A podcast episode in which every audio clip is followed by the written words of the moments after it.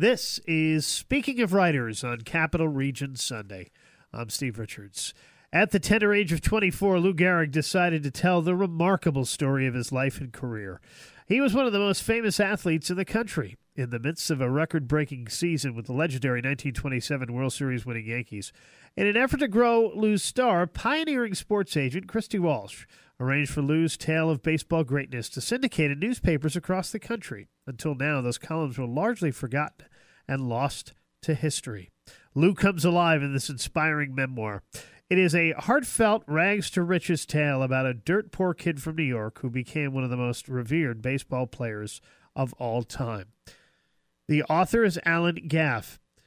The book, Lou Gehrig, The Lost Memoir. Alan Gaff is an independent scholar and the author of many books, including Lou Gehrig, The Lost Memoir, Bayonets in the Wilderness, Blood in the Argonne, and On Many a Bloody Field, hailed as a masterpiece of Civil War scholarship, according to the Book Watch. He makes his home in Indiana. Happy to have Alan Gaff join me now here on Speaking of Writers. Alan, welcome to this program.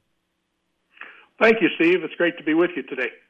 So, how did you discover Gehrig's columns? I'll let you in on a little secret about historians. Sometimes the best stuff is just luck. I hope I didn't break any historian code there. but uh, in 2005, I had written a, a, book called Blood in the Argonne on the Lost Battalion of World War One.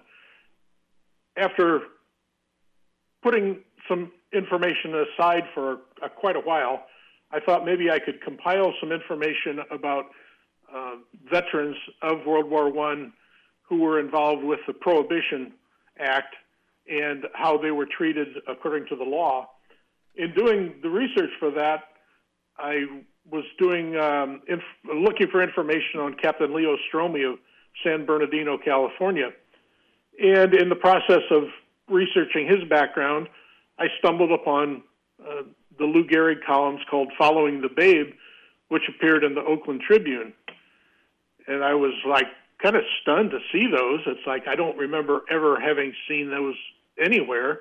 So I did a quick Google search and found out that they hadn't been reprinted anywhere that I could see.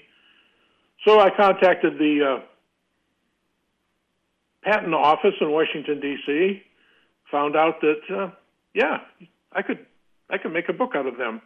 So I contacted my agent Roger Williams, and I had to convince him that uh, yeah, they really are true uh, because they did appear to be too good to be true, as they still appear to be too good to be true.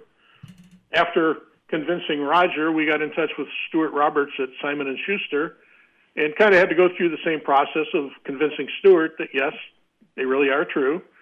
And once everyone was convinced they did exist, they were written by Lou. Uh, everybody was on board, and we went full steam ahead from there. Alan Gaff is my guest here on Speaking of Writers. His new book is Lou Gehrig, The Lost Memoir. So, Alan, he was 24 when he wrote these columns. And as you were reading these columns, what did you think? What was the writing style like? How was he as a writer? He was totally sincere. And he's got a what what you might call a folksy style where reading his memoir which is really a strange memoir in the fact that it was written at the age of 24 instead of in his 70s or 80s, like most memoirs are. But it was almost like sitting in a living room and asking Lou, Well, tell me about your baseball career. And he would just start and tell you in his own words uh, what his career was, what his life had been like since he was born up through the celebrated 1927 season. What surprised you the most about him? I think it was his his sincerity. He he doesn't seem to have the same attitude towards baseball. To him, baseball was his life. The a, a number of uh, stars today are more interested in their Twitter following, their Facebook friends, and the social media aspect of, of fame, where Lou Gehrig was more embarrassed by being famous, I believe, than than most people would be in his situation. It was very odd in those cases, so uh, it, it makes him stand out among the other ball players of his era. We're chatting with Alan Gaff here, and speaking of writers, his new book is uh, Lou Gehrig, The Lost Memoir. It includes a biographical essay by Alan in this book. Let's look at some facts about Gehrig. Born in 1903, went to Commerce High School, enrolled at Columbia. When he's at Columbia, Alan, what's going on with his family?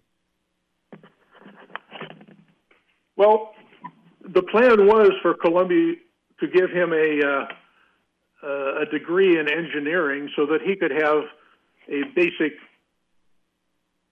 profession that would help support his family. His father had a series of illnesses, was unable to fully support his family. At sometimes his mother had to go out, take in laundry, uh, clean homes as a, you know, just a, a day laborer. So Lou felt compelled to support his family. And the best way he found after two years of Columbia was to play baseball.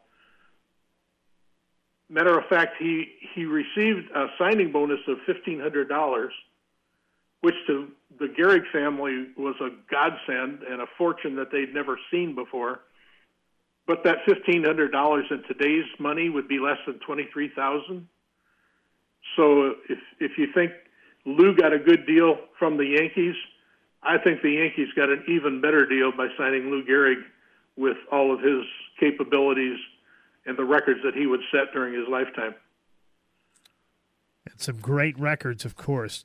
Chatting with Alan Gaff here, and speaking of writers, his new book uh, is uh, Lou Gehrig, The Lost Memoir. What was his relationship like with his mother? Well, in Lou's own words, Christina Gehrig was his best pal. He had had three siblings uh, that died in infancy or early age. So he was a survivor, and his mother doted on him. She took care of him in every way possible, whether he was suffering from bruises or fractures from playing baseball to fixing some of the best food that he'd ever had in his life. They, the family itself was what you would call hefty, I guess. Ma and Pa and Lou weighed together a total of 675 pounds. And when asked about uh, feeding Lou, Ma would always say he didn't become an athlete by eating spinach, which was true. Um, he ate everything that became anything that, well, he ate everything that looked like food in front of him. And when he first started with the Yankees, his first nickname was Biscuit Pants because everything seemed to go to his butt, uh, which was seemingly out of all proportion to everything else on his body. But in 1925, he got a new nickname because his favorite food was custard pie. And depending on the size of the slice he got in a restaurant, it it would be devoured in either two, three, or four bites. So from then on, his teammates called him Custard Pie Gehrig. Alan Gaff, my guest here on Speaking of Writers, his book uh, is Lou Gehrig, The Lost Memoir. What about his relationship with Babe Ruth? What was that like? I guess the best way to describe his relationship with Babe Ruth was Ruth was essentially his big brother that he never had. Ruth loved to give him advice, whether it was on hitting, about uh, taking his strength and hitting balls to the right field stands for home runs rather than fly outs to, to left or center or maybe a double or so. But he also encouraged Lou to save his money, plan for the future. And in, in one instance, he was giving Lou this heartfelt advice about, you know, you need to plan, you need to save your money. And in the dugout, everybody else on the team was just bowled over with laughter because up to this point in his life, Babe Ruth had squandered every cent he had ever made. And the, the teammates thought it was rather ironic that someone who had never saved a penny was giving Lou investment advice. Yeah. 14 years after his account, Lou, of course, would tragically die from ALS. What do you think his lasting legacy is? Well, I, I think his lasting legacy would be he was a man of, of class, dignity, and humility who always followed the rules. And in his mind, there was no substitute for excellence in anything that he did. He was, he's, he was determined to succeed in baseball, just as he would have been determined to succeed as an engineer if he'd completed his, his Columbia ed- education. So I, I think that's the biggest thing to take away from it. He wasn't a natural athlete, but his success came through his conditioning, training, and a determination to become the best baseball player that he could ever be. Alan Gaff, the book, Lou Gehrig, The Lost Memoir. Thank you for joining me. It's been a pleasure. And this is Speaking of Writers, and that is Capital Region Sunday, a production of Town Square Media Albany for this week. Thank you for listening. We'll be back again next week with another edition. I'm Steve Richards.